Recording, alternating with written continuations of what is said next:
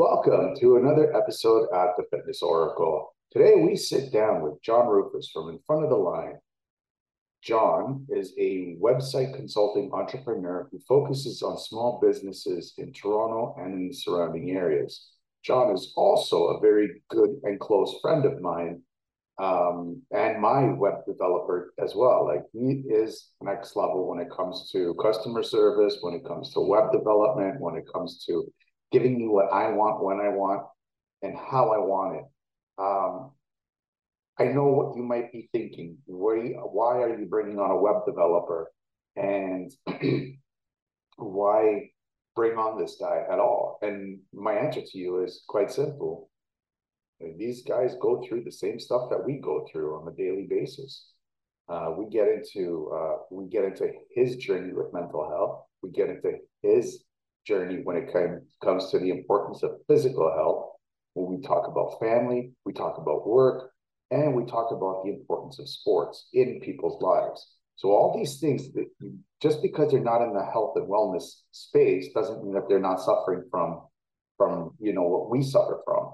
As uh, you know, I have a tendency of bringing on health and wellness specialists and martial artists and and personal trainers. So just because they're not part of that circle doesn't mean that they don't they don't struggle with it. And John is a, a is a successful entrepreneur, and it's very important to bring on these people so that we can get more uh, different perspectives.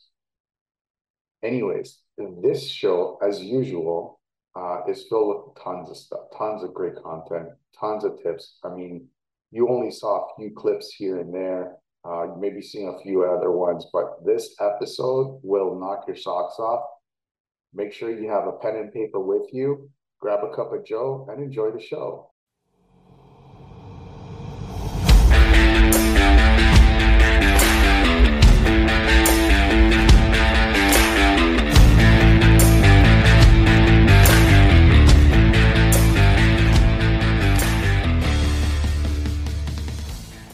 Welcome to the Fitness Oracle, where we have real conversations with real people just like you, with real stories just like yours. And this is one of their stories. I am your host, John Katsavos. My guest today is John Roufas from In Front of the Line.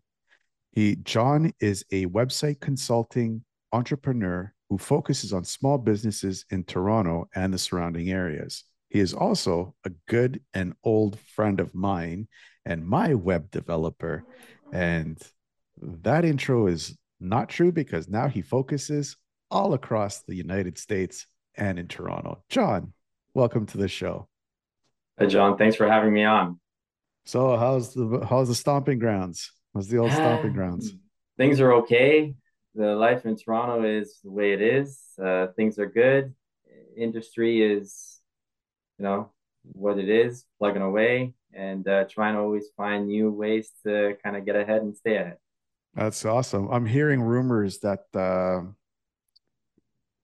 the uh, old ways are coming back, the masking, oh, all that stuff. The old way. That's a good way of putting it. Yeah. So a lot of attention is kind of focused to get people masked up again here in Toronto. And for me, it's a little bit unfortunate.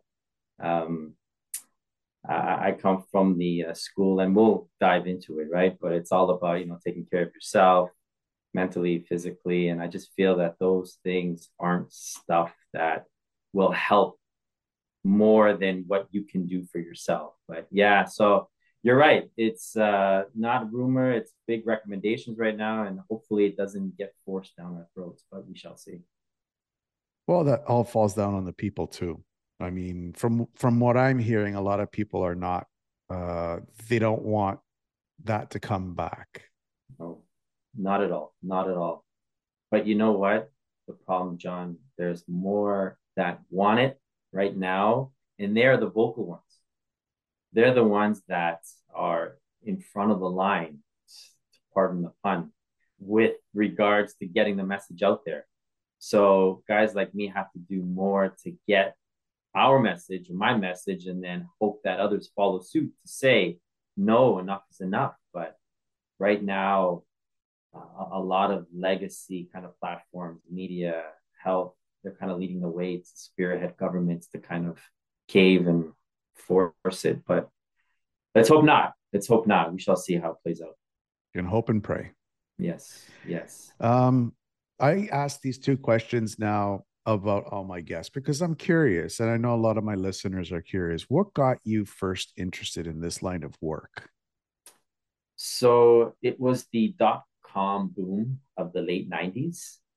But you know what? I'll even go one step before that. And um, as an up and coming teenager, I was always fascinated with business and um, trying to find ways to carve out a little niche for myself create opportunities for myself, you know, doing things like riding uh, bicycles to deliver ice cream in parks, uh, doing by courier.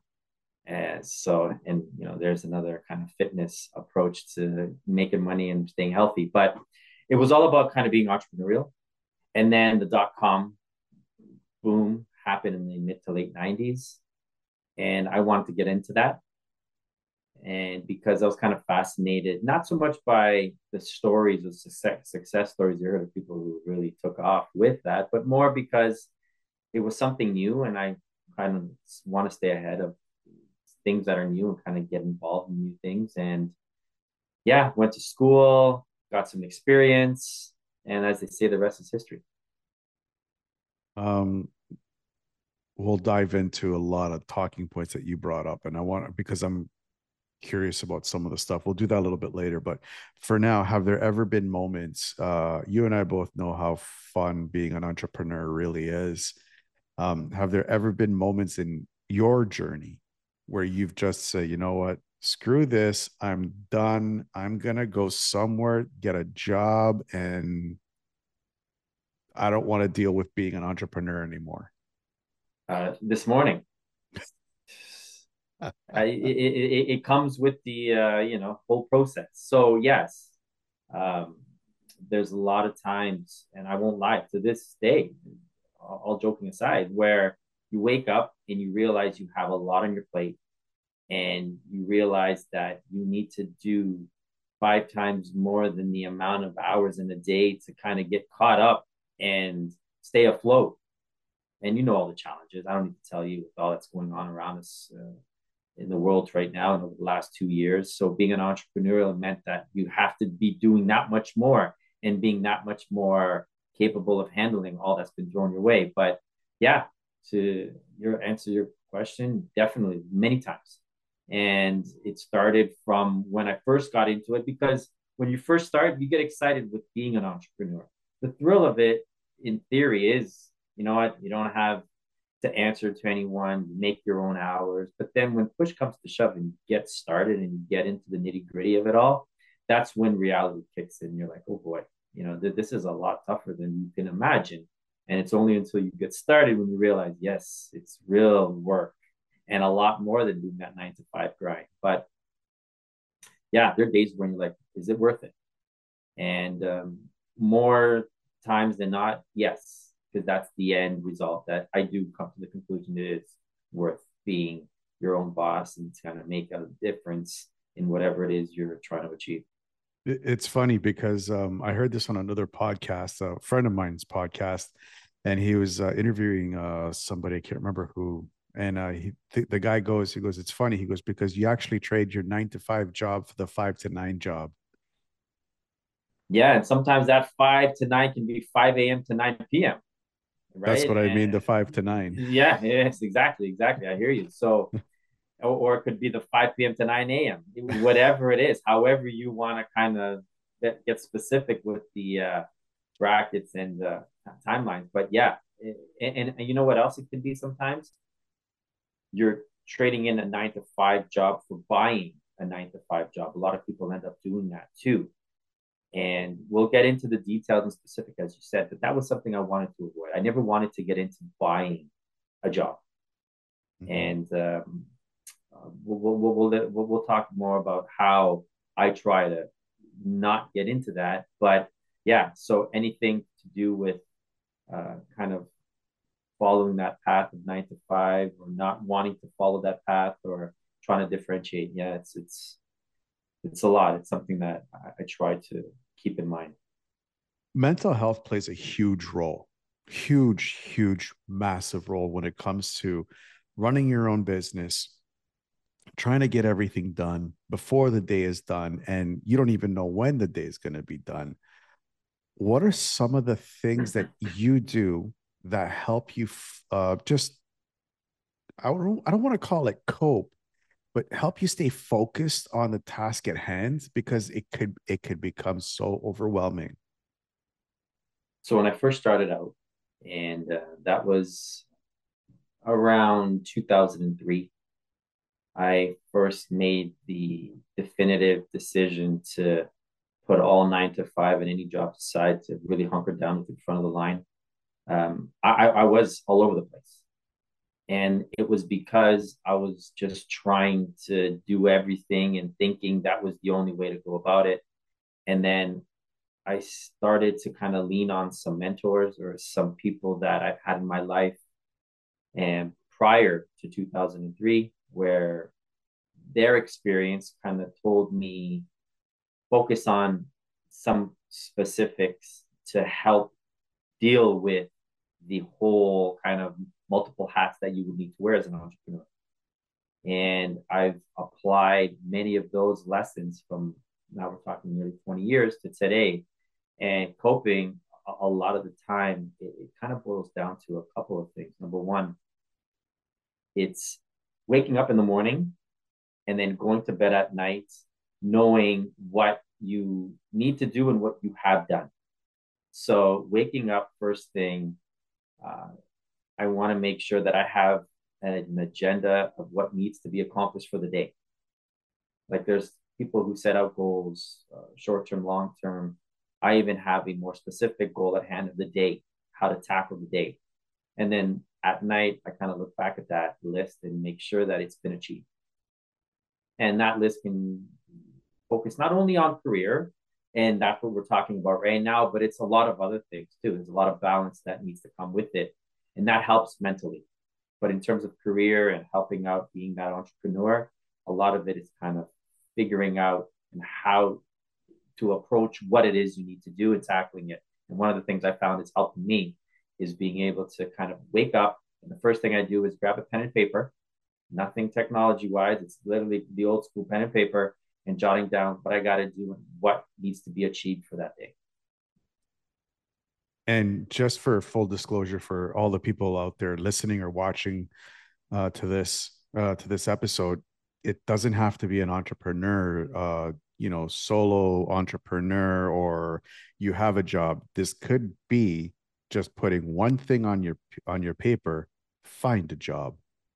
Absolutely, absolutely. This kind of approach that I take that was given to me were and my mentors and it's funny you mentioned that uh, one of the mentors that i still to this day have in my life is and always has been an employee of a large bank here in canada.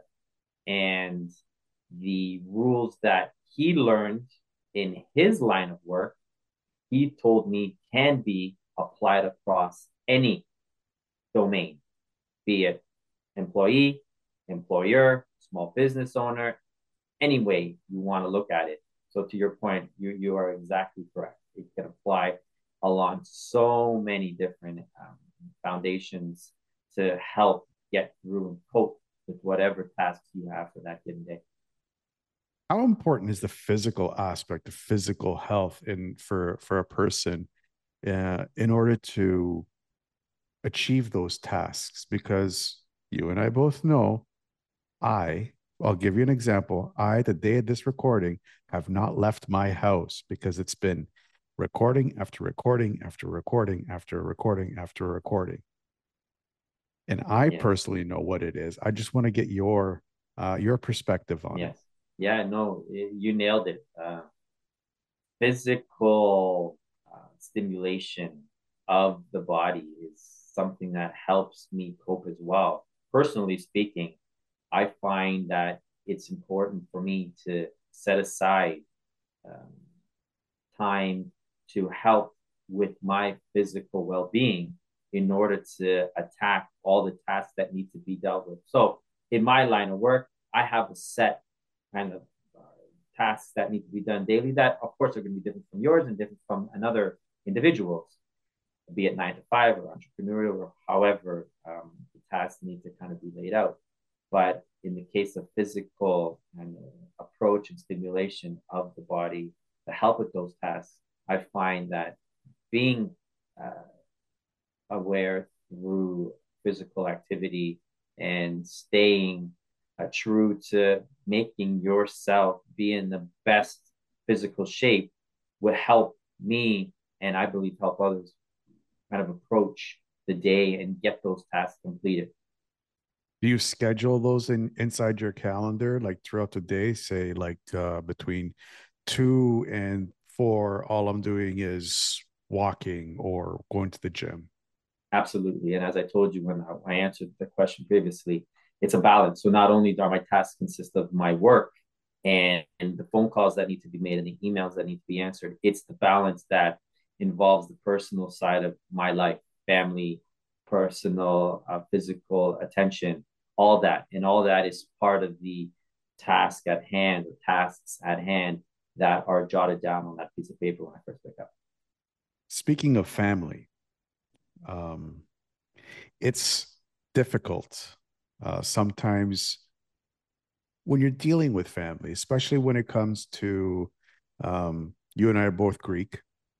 You and I both know the struggles it comes with uh, you're telling your family, hey, you know what? I'm going to start opening up my own business.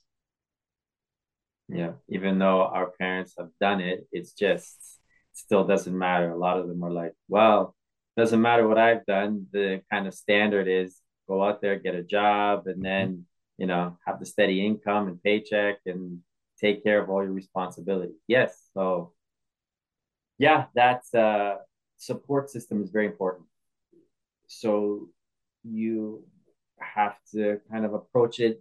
And these are two things that I notice for me work well. Number one is being fully transparent and letting my wife, in this case, uh, kind of know what my intentions are and have been and what my goals are towards achieving them. And then number two is kind of showing how important it is and really putting the effort to make them realize that yes you are devoted and that's something that uh, i feel for family is something that I can only control. What happens with my wife and how she sees what I do, then I feel the results will come from her side, how she accepts the decisions I've made for a career. I can't speak to a wife because I don't have one. It's it's a different conversation with other family members, parents, siblings. It's a very different conversation. Um, I have a tendency of just not telling anybody what I'm doing. Just limits the amount of tension that will could potentially bring. Is there another way of uh of uh communicating that kind of uh having a different conversation maybe? Yeah, that's a good question. Um so to your point, how you deal with it in your way, it's to if I may just kind of see that you tend to kind of avoid dealing with confrontation or avoid dealing with have to kind of let loose and be fully transparent. And in the short term, that could be something that is positive because you're avoiding anything and everything that comes with having to kind of come clean and explaining all that and then dealing with all the headache and aggravation that a parent, sibling, or in the case of me, a wife um, comes with. Uh, but sometimes kind of looking at that and realizing that if it's if you're avoiding and the opposite to that is kind of being transparent kind of trusting the individual or individuals that you will be sharing your story with sometimes thinking that you know what maybe i thought initially that they won't accept what I want to do. So to avoid any potential headache, I'm just not going to bother. Sometimes trusting that parent or trusting that sibling and sharing with them the story that you want to tell can lead you down a path that is something that you may have assumed was incorrect, where you wanted to avoid it all along. Whereas telling them and trusting them could lead to something positive because then it can be a support system that you can lean on eventually. You could go back to that parent or sibling or wife and say, you know, here I am, here's my situation, this is what I want to do. And then they could bring value to that discussion where you assume that maybe it was best to avoid because you didn't want the confrontation. How important is failure? That's a good question. Uh, I, I believe the only way to truly learn is to fail. And I won't put it as failing. I'll spin it in a positive way and say that failing is not achieving something that you strived for, but along the way, you learned how to be better the next time. And I feel that's the best way and true way that we as human beings learn. Because if we don't fail and we don't understand what is involved to do with that next time, there will never be a reason to want to continue. So I feel failure, put in a positive way, mind you, is something that's incredibly important for the growth of us all. Now, the reason why I asked that is because you, out of every ever, out of anybody that I've ever interviewed, know me best. Okay. You and I go back way back. Yes. You know my business, how it's gone.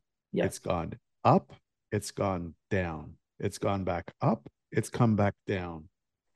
And every time I've had conversations with family members, with friends, with even some coworkers in the past, they always put that negative connotation to failure. Yeah. And every time I come back, and you've seen it, you've seen it. Every time I come back, I come back stronger. Mm-hmm. Yes. What would you say to somebody who was inside in in like my shoes, and you know th- they're at the point where it's like I've had enough yes. of this, and I I don't want to have those negative conversations with my family members, especially my family members. I don't want them to see me as a failure. What would you say to somebody like that? Well, I say it's twofold. So number one, I would try to be, you know, make it positive, but also be realistic.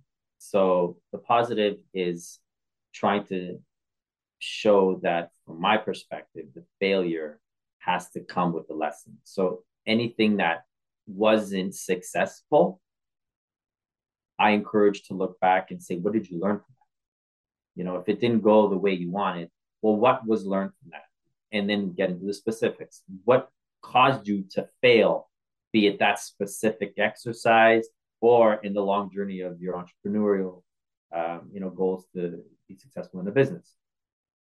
And then I'd be realistic and sit down and say, how much effort and how much willingness are you? So, how much effort have you put to this point, and how much willingness are you to continue this journey, this exercise, or whatever it is that uh, is causing you failure? And then be true to yourself and say, is it something that you would worth continuing to fight for?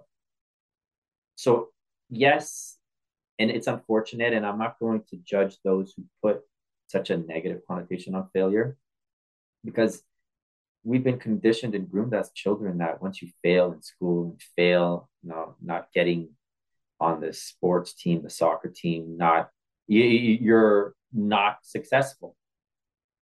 And what I learned growing up over the years to where I am today is that if we try to take that as a positive in the light that you learn from it, so next time you're better.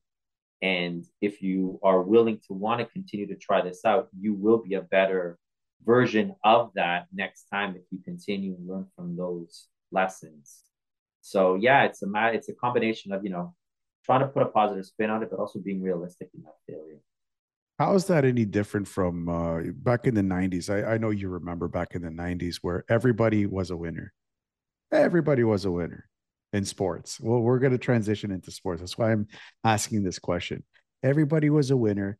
And now, now we've come to the position where everybody thinks they're a winner, but they don't understand what it means to lose. So I'll kind of take it one step back so back in, if I can go back one step further into the 80s to kind of um, relive my young adolescent days and years, I recall those times being times when you, as an individual, uh, either individually or part of part of the team, would uh, understand there was winning and losing and then somehow our society transitions to your point about everybody winning getting that participation trophy. And now it's created this false sense of if we don't achieve that even in coming second third or lower and that participation trophy is not achieved or given then yes you have that kind of situation where entitlement, um, I guess, unwilling or capable of handling the uh, fact that you did come second and lower, and that just kind of trickles down into everything else that as an adult you do, and that it can be very poisonous and have a really negative effect on the individual kind of veering off just a little bit. I want to stick with the sports, but the, the, you kind of just brought up another uh, talking point when you said that. Um, we've kind of left the whole participation medal kind of thing, and uh, it it it just feels like now that social media has taken up that that that that banner of look how successful I am and that you can do it too kind of mentality, but nobody really talks about, you know, how hard it is, what you have to do to get there. Do you think that social media is amplifying that kind of mentality now? Yes. So social media, among many things that are kind of negatively impacting um, people's lives. Yes, there is that quick snapshot of an individual or individuals who have achieved something and you have the platform as that individual or individuals to share with the rest of your community how well you are doing. And then in the process of doing that you have someone on the other end who's taken that and seen what they don't have and how that can impact them and it also can can create this false sense of well if they did it so can i. But not understanding what it took for that individual or individuals to achieve what they had. So and then that can kind of veer off into like a two or three fold approach into discussion where you have the one individual who's showing the world or at least their community what they have. And uh, wondering if that's necessary. Granted, that's social media for you, but it, it, it's part of the uh, kind of beast. When then you have the recipient, the one who's seeing the success of photos and videos, and then not understanding the struggle, and then feeling inferior to the fact that they don't have what this individual or individuals achieved and now are showing to the world. So it plays a role. It plays a role that can be quite detrimental because there's so many kind of falsehoods with that that you can't kind of put your finger on, right? But yeah, it, it's something that isn't discussed enough. Yeah, that most definitely. Um, how do you manage social media? Because you and I both know this can be a black hole for most of your most of your most of your time, which you you and I cannot afford to have a black hole in our time. Correct. Correct. Yeah. And it, it, it, yeah. To your point about the black hole, it's it's a hole that you can kind of get into and just fall down, and then yeah, you're you're just caught up in so much. So, I by nature am not one to kind of really share too much. I I, I kind of keep it to myself, but I do use social media as positive I, as I feel I can, and that is for my business. I feel that there is some good to social media, right? So some of the good and positive is getting your message out there, promoting uh, in a more organic and natural sense, letting individuals in your community know what you're all about, that they can take and use to kind of um, be that uh, opportunity for um, how can I put it? A networking opportunity. I could share a story of my business on a social media platform, and then with someone in my community takes it, and then they can share that to somebody else that could use my service. So that's how I tend to kind of use social media. I use it as best as I can for positive and not try to get go down that black or rabbit hole as you said because yeah time is of the essence and then it can be just so detrimental you use it more as a uh, as a as an entrepreneur there's a lot of people that don't understand the difference between using social media as a business and using it for personal use yes correct. and i'm having i'll be i'll be full blown transparent with you and my entire audience and your entire audience I'm having the trouble transitioning from consumer to business owner on social mm. media. How did you do manage that? So, well, I, I, I took uh, some time and tried to understand how some of the professionals have done it. I've attended some seminars, gone to conferences when there was in-person conferences. Unfortunately, everything's now veered towards online.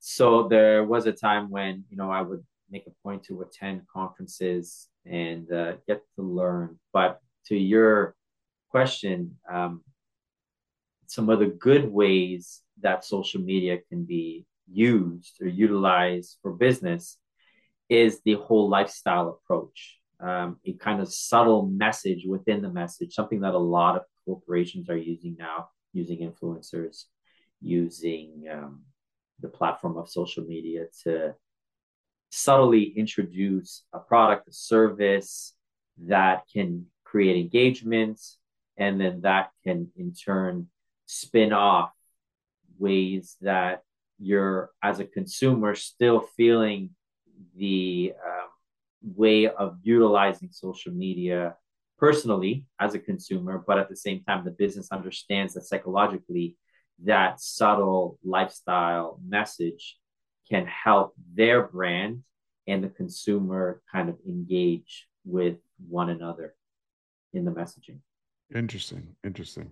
Um, I, we veered a little bit too far off. I wanted to go towards the sports. We'll we'll we'll go back. Yeah, let's go. World Cup World Cup is starting in a few days, so it should be really exciting. But uh, yeah, that's that's something that I want to talk about. Um, we have these major competitions every so often uh, once a year, once every four years, once every two years. And it has a tendency of consuming people. Yes. You know what I mean? And it's um it, be, it becomes almost tribal. Now I kind of envy that that that ability to create that tribe mentality. Um how important do you find sports in your life to bring sort of uh, like a normalized balance into your chaotic work life? Yes, yes. Yeah, you, you touched upon some very good points. Huge. Um, because if I were to allow myself to be consumed by work, it would be 24 7. So I try to find balance. And one of the things that I do is really uh, make a point to enjoy some sports, some recreation, not only for physical activity to get out, which I find very important, but also to kick back and watch professional sports on television and online. And I feel that's very important. It uh, first offers the balance, it takes away from always being focused on work. And then it allows you to kind of pay some attention to something else for that little bit of time. And it kind of brings some awareness into your life too. You know, that balance can help because if you veer down just one path and only focus on that, you know, prioritize work, then I don't feel you're as well rounded as an individual. So sports, you know, focusing and giving some time and devoting some time to a professional sports league, be it hockey, be it baseball, be it soccer, I feel is important and has been important to me because that gives me something to look forward to and to educate and learn about. And uh, helps me kind of balance myself. And it also like like i said before like it also brings in that tribe mentality that uh it when you can go out with a whole bunch of different friends that you haven't seen a while and you have a common thing common topic to talk about other than your business. Yes. Yes no that's good. And you know what? And i i see that as a positive. Um the world we live now you can get consumed by work and family and running around and doing so much that having something that you can lean on that will bring you together with your friends to kind of get outside of whatever it is you're consumed with majority of your life work family having something that you can escape all that and bring you together with your friends or that community i think is a good thing I, I don't see it as a bad thing at all. I see it as only positive, and it helps part of the balance that we keep talking about and we've mentioned a few times. That um, it, it can only be good and not bad. Yeah, I agree. Um, uh, I agree with that because that's how I used to use sports. Uh, watching the Leafs win, do amazing during the regular season, and then get disappointed in the playoffs. It's a, yeah. just a normal Leaf mentality and all Leaf fans know about it. And not only all Leaf fans, generations too. It's like, you know, you can talk to some 70 year old on the street and you can talk to a 20 year old, and that's the common thing with the Leafs. It's like, ah, that's all right. Who cares? Let's wait until the playoffs and then we'll see. Exactly. Then come talk to me. Until then. Exactly. You can have Auston Matthews win all the all the records in the dirt during the regular season. Let's see what he does in the playoffs. Exactly. Exactly. um, where I want to go with this is that I I personally know new people in my in my previous life where it was Leafs. If the Leafs win, they are having a great day. If they lose, you don't want to be around them for three days. What would you say to somebody who has that mentality that that that you know what um, my sports team has is is my religion kind of thing? You know, that's a good question because I admire someone with that much passion. First of all, I, I, I see that, and you know what? I can take a step back. If I was not a sports fan, and I know many who are not sports fans that are in my life, and um, judge others who are big sports fanatics and allow the sport and result of a game to consume them and they become judgmental. And I personally uh, want to kind of understand where they're coming from. So I don't get how it can be that consuming. But at the same time, I can understand that that individual may latch onto something because that gives them a belief or something that they can look forward to where other thing in their life may not be going so well. So in the case of Toronto Maple Leafs, for example, you may have an individual who is a big Leaf fan, follows the team night and day, uh, wakes up in the morning, reads the box scores from the night before, knows all the player statistics, sees all the movement of potential trades, and gets ready for the game and they have something to look forward to on a Saturday night with Hockey Night in Canada, for example. And I don't see anything wrong with that. Where I see it as a problem is if that becomes detrimental to how they interact with the things in their life that are important. If that consumes them to the point where they don't take care of their responsibilities. And there are some unwritten responsibilities that we as humans have to kind of account for. And um, it's different for certain people, but there are some underlying things that we all should kind of have to the core. But to without saying too much and running on too much, I feel that that passion is something that's a good thing. I, I really believe that being that passionate about something is not bad. It's just a matter of kind of understanding that individual and seeing why he or she is a big fan and being fanatical because, you know, fan is a short version of fanatic. Mm-hmm. So that can be something that an outsider who isn't a, a, a, a person of a sports team not understand. I, I want to be clear because this used to be me with uh, with the Leafs and with Toronto FC, which was TFC, the yeah. most the most recent one. I was a huge fan. I used to act like a moron at the at the at BMO Field, and um, looking back at it, and I was thinking to, and I've been thinking about this, especially during COVID, when I had time to sit back and think about it. And you're right. If you can, if you can take that kind of passion for a, for something, what if you can take that passion and instead of investing it into something that you can't control, like the outcome of a sporting event, to something that you can control, like your family, like a business, like your work. Do you think that's something that somebody should be looking at other than putting it into a team where they have no control over? Because that, that it's fascinating with me for myself seeing it.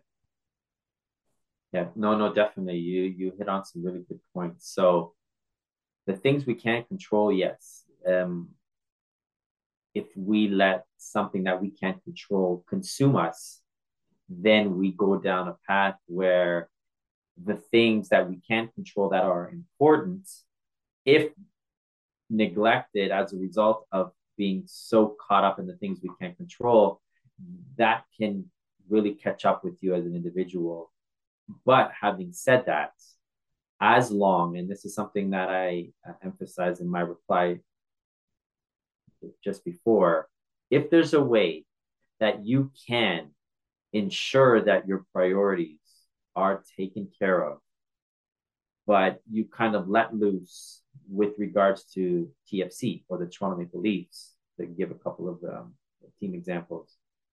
I think that that is something that it's okay now, how do you take a John Katsavas, who's a big TFC fan, and kind of prioritize TFC, something that he couldn't control the outcomes of, and get him to use you as an example, and get that passion or kind of um, interest or engagement into the things that he can control.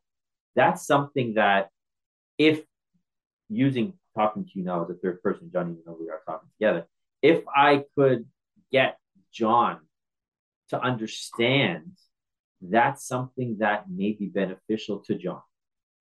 Because sometimes having John just be told, why are you emphasizing so much on TFC, where you're not assisting John to see the way to take that passion and apply it to something that he can control, then who are we to judge him if we can assist him down that path.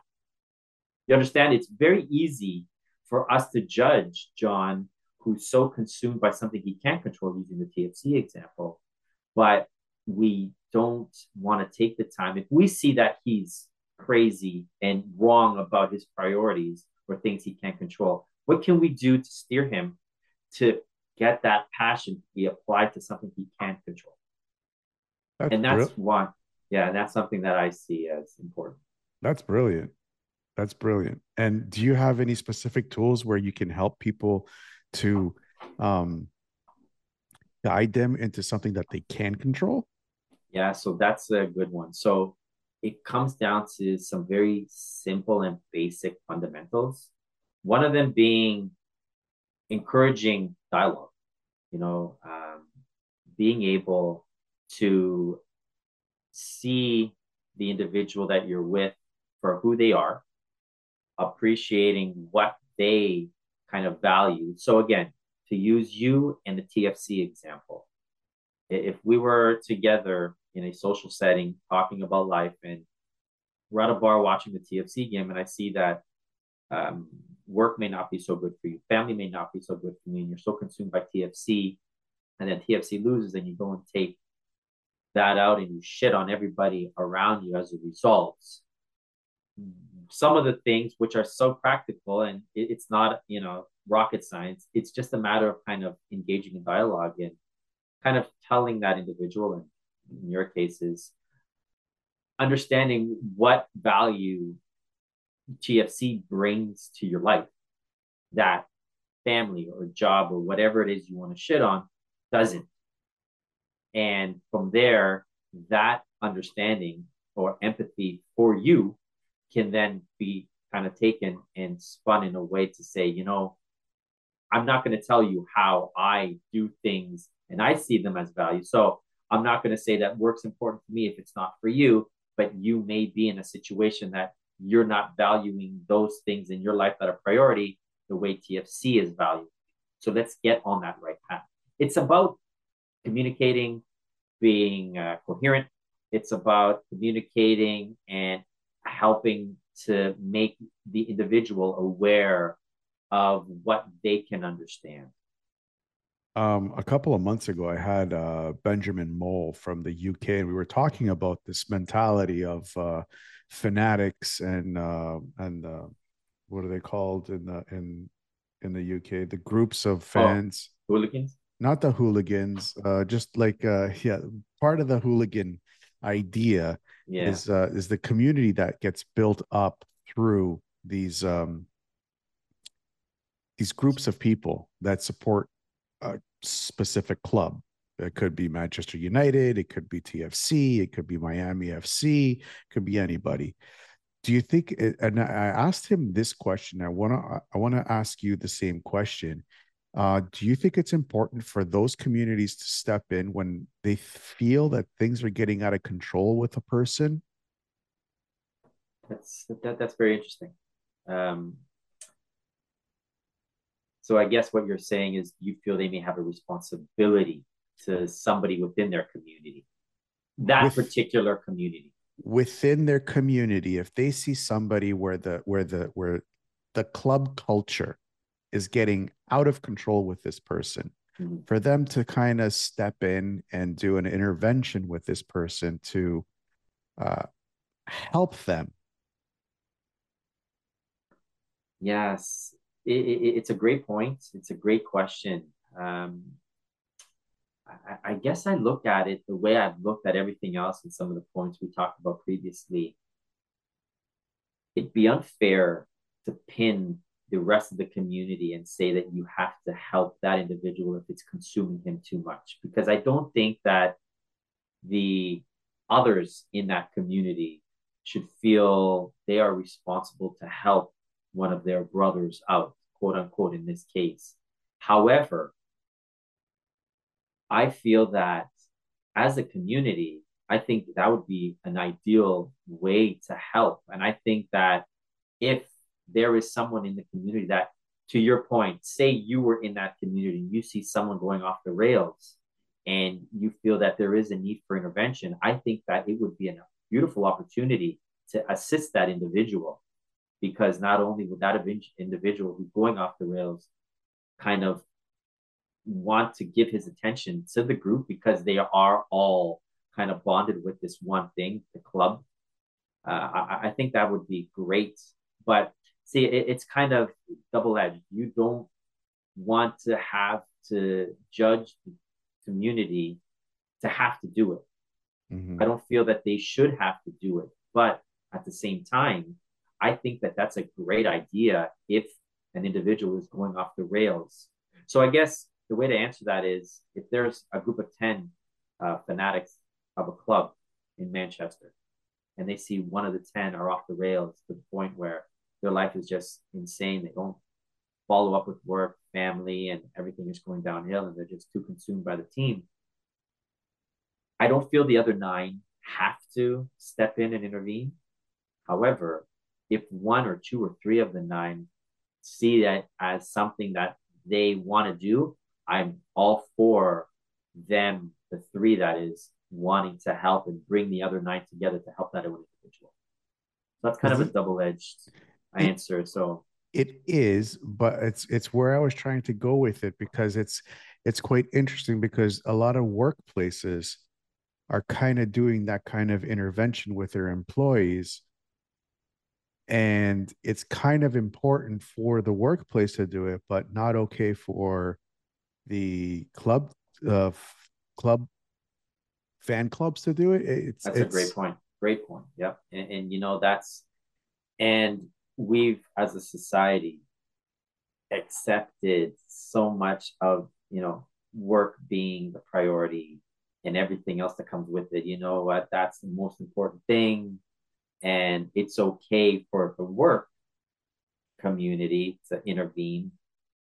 But once the social community wants to do it uh, it's like what's the point or to that? So yeah what you mentioned is great because that's perspective in society that i look at and don't want to kind of engage with i don't want to put a certain precedent on work being more valuable than the club community if the club is something that that individual is really passionate about. And that's something that I alluded to before with the fanatic being consumed by the sport or the team. You know, I'm all for that and I want to welcome that. And I'm not going to judge him or her because they're a fan of the team and I may not understand. And that all of a sudden, because it's work, they have the right to intervene and judge or do whatever because in society we've been deemed that that's important. So you make a great point, and it's not that one should be. It's either we should all allow for that intervention to be you know happening on a regular basis, regardless of the platform and where the community kind of came together. Because there's multiple things that we can talk about with with everything that you just said. Um, one of them being um, using work using work as as a comparison to the social uh, the social football club let's say as a, as an escape from reality for the individual and personally i would feel that it would be the employer's best interest now okay one is i'm paying you to do a job i need your brain here where the other one is you're social and you're having fun or you're supposed to be having fun, your brain doesn't have to be here because it's not getting paid to be here. Mm-hmm. So for me, if I was an employer, I would care whether or not my employee would have a good balance and not being consumed and using work as an excuse to get away from whatever's going on at home, whatever's going on in his life or her life. But the question I pose back to you, if I may. Where does the employer draw the line? Is the intervention to be more productive at work based off of the fact that the employer pays the employee to be there and to generate results? Or is the intervention for the employer to help this individual be a well off, balanced individual overall? That's something that I may kind of want to look at. And then from that angle, decide what would be the best approach for the employer. If you're asking me, you're asking me that question. Well, I'm asking to kind of clarify what, because you were talking about you feel the employer, because they're investing in the employee. How do you kind of view that angle? Is it the employer simply intervening to make sure the employee is there to do a job and to be the best at it, or they have a responsibility to make that individual better overall. That that that's where I wanted to. So to be to be flat out honest, I think in order for the for the employer to have the best outcome for the employee, the the employer needs to uh, make sure that the employee has a good, solid foundation to work off of to give their 100% back to the employer. Absolutely. That means that means if something's going on at home and it's bothering that employee, that employer needs to know so that employer can actually do something about it or help them, give them the tools that they need so that they can perform better at work. I agree 100%. And that's where I was going with my question in response to you. If the employer was there simply to make sure the employee was producing and didn't care about what's affecting him or her to not produce to the level that is expected or hoped of that employee.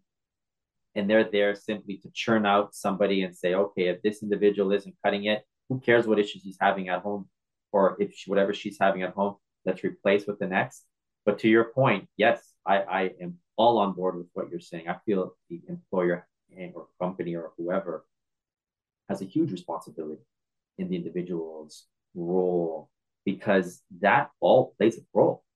Everything that goes into their life factors in on how they will perform at work.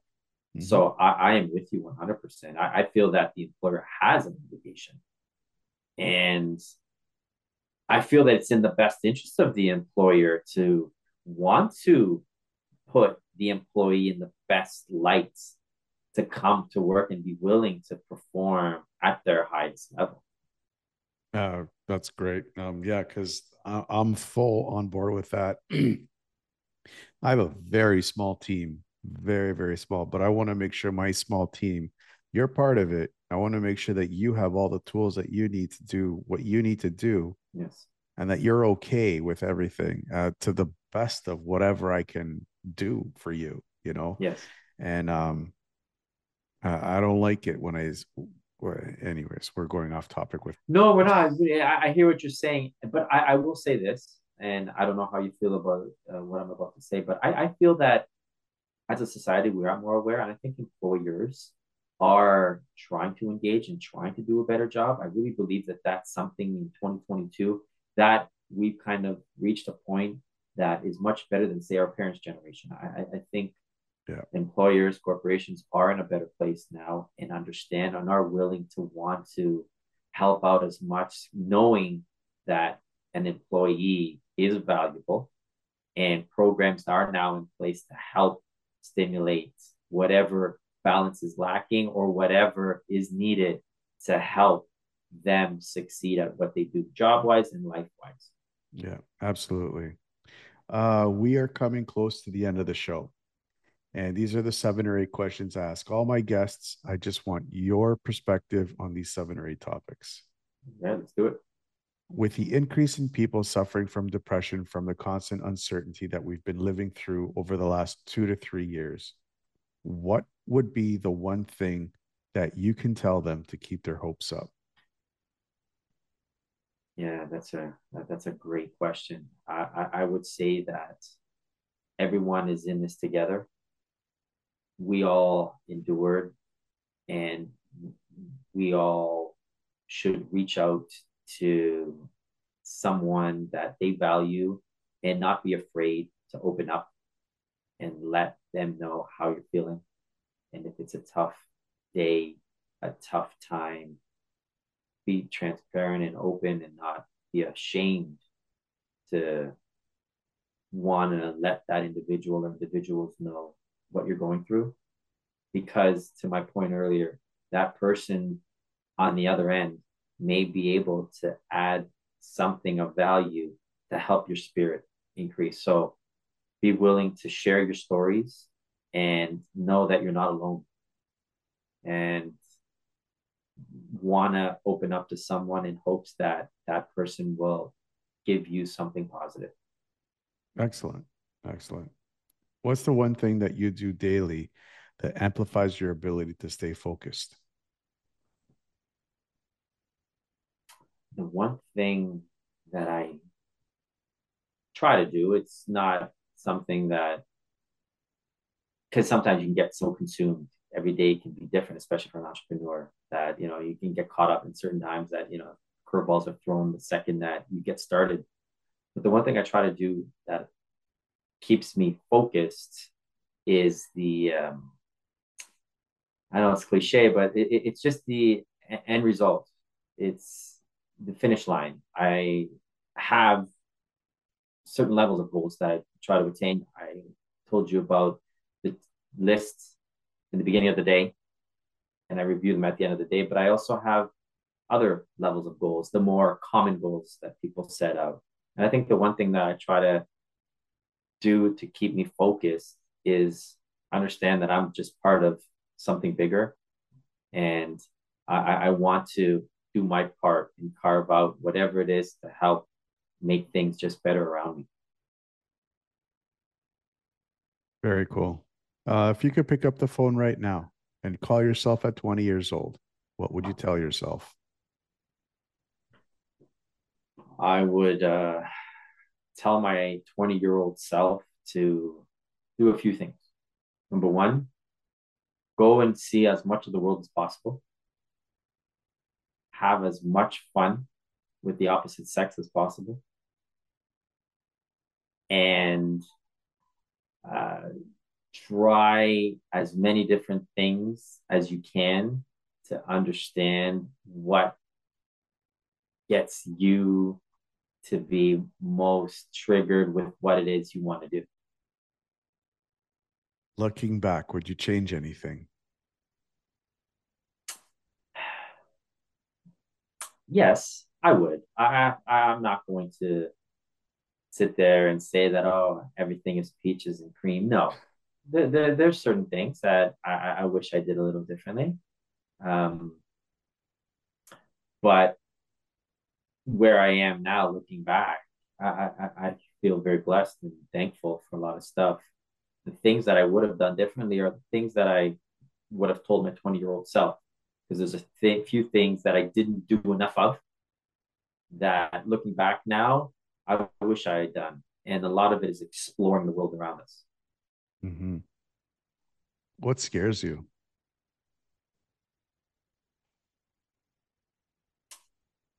Well, the one thing that scares me is thinking that I may let the Almighty, being the Lord, down with some of the decisions I make. Because there could be a time where I may decide to do something and God may judge that as selfish. And I don't want that to affects what I have been blessed. That'd be the one thing that I think would scare me above anything else. Because everything else, the people we deal with, I feel are all on the same level. And I feel the Lord is the one above us all that ultimately judges us. Very good. Very, very well said. Um, where do you see in front of the line in the next five years? So in front of the line in the next five years, ideally, I would like to get it to a place where residually I'm able to add a lot of value. Attending one seminar a few years ago, I was taught that value can be judged many different ways. You know, how much worth your company is if you choose to sell, how much of a hierarchy your company has in terms of, you know, upper management, to lower management to employees and a third kind of vertical is how residual the company can be sustained when you step away. And that's the goal that I want to achieve. Uh, I see the value on a monetization kind of scale. If I were to put it up for sale, I see the value in having employees. But what I would like and what interested me in terms of that uh, exercise when I attended that seminar is how you are able to sustain a business and have it kind of residual and generate income when you're not there. And that's something that I would I would like to increase the residual impact where I'm able to be away from the business, but it still generates a certain income every month where I don't have to lift a finger. And there's a lot that goes into that in terms of specifics, but that in a nutshell is where I would like to see it a much more valuable residual based operation. Very good. Very good. How about you personally? Where do you see yourself in the next five years? The next five years, I want to continue to be in my son's life, grow closer with my wife, grow, grow closer with uh, the goals I set up for myself and be a lot closer with God to make sure that I am doing the duty I've been put on this earth to do and not disappoint Him. Again, this all sounds cliche, but I really feel that I'm in a good place and I've been blessed with all that I've been able to achieve. And I know I haven't done it alone, you know, from a good support system growing up with parents to good support system with family, friends, and above all, the most important thing is the Lord is guiding me every step of the way. And uh, yeah, I just want to continue to get closer to those things I value. And um, yeah, that's what I'll keep striving for. Very cool. Where can people find more about you? So you can find me online by going to www.infrontoftheline.com. Uh, it's spelled exactly as it sounds, in infrontoftheline.com. You can find me on social media, um, various platforms through the business platforms of the social media angles in, at in front of the line. Personally, you can find through John Roufas. And um, yeah, a lot of uh, good things are going with in front of the line. And uh, we're just going to keep striving to be better in the web game industry to bring value to those that um, are along with me for the journey. Awesome. Awesome. And I will be posting all your links in the show notes so everybody has easy access to your services and I can vouch personally about you and your services and your team. It's uh next level, next level. Awesome. Absolutely amazing. I appreciate that, man. I appreciate that. Thanks very much. And yeah, it's great to have this discussion. And um, yeah, a lot of good things. And you did a great job. A lot of ways of steering down to kind of stimulate the mind and uh, come up with approaches that you normally don't discuss. But yeah, great job. Um, I was really impressed with you today as well. Oh, thank you. Thank you. I try and do my best. Uh, any final thoughts for the audience out there? Well, um, yeah, the few things that uh, I could add is just again, never hesitate to be transparent with those in your life that you may want to kind of steer away from for fear of confrontation because they may bring something of value that you may least expect. And if you trust them, then there's a lot more you can get out of anything you do in life. So I believe just know that you were put in a certain spot and people are around you for a reason. So utilize those individuals because they may bring something to you that can help you be a better person in all aspects of life. Well, John, um, first and foremost, thank you for coming on the show. Um, I really, I really do appreciate you know you coming on and just sharing your perspective and uh, really getting vulnerable with people because it's really important to to see that. Um, on a personal level i want to thank you for being a good friend to me and uh, always being there guiding me supporting me um, telling me john this is a terrible idea for the website. John this is a great idea for the website. So i i your insight to where I was and where I am was is was and still is greatly appreciated. It's like gold your your your input and your info for me. So thank you for being that crux in my business and in my life. Awesome. So thanks for having me today. It was a pleasure. Lots of fun. I didn't know what to expect and it, it was great. And I hope we can do it again. And uh, for the kind words, man, that means a lot. Um, I just want to to help out somebody like you that we got close with in Toronto, and we're still keeping the connection going, uh, country away.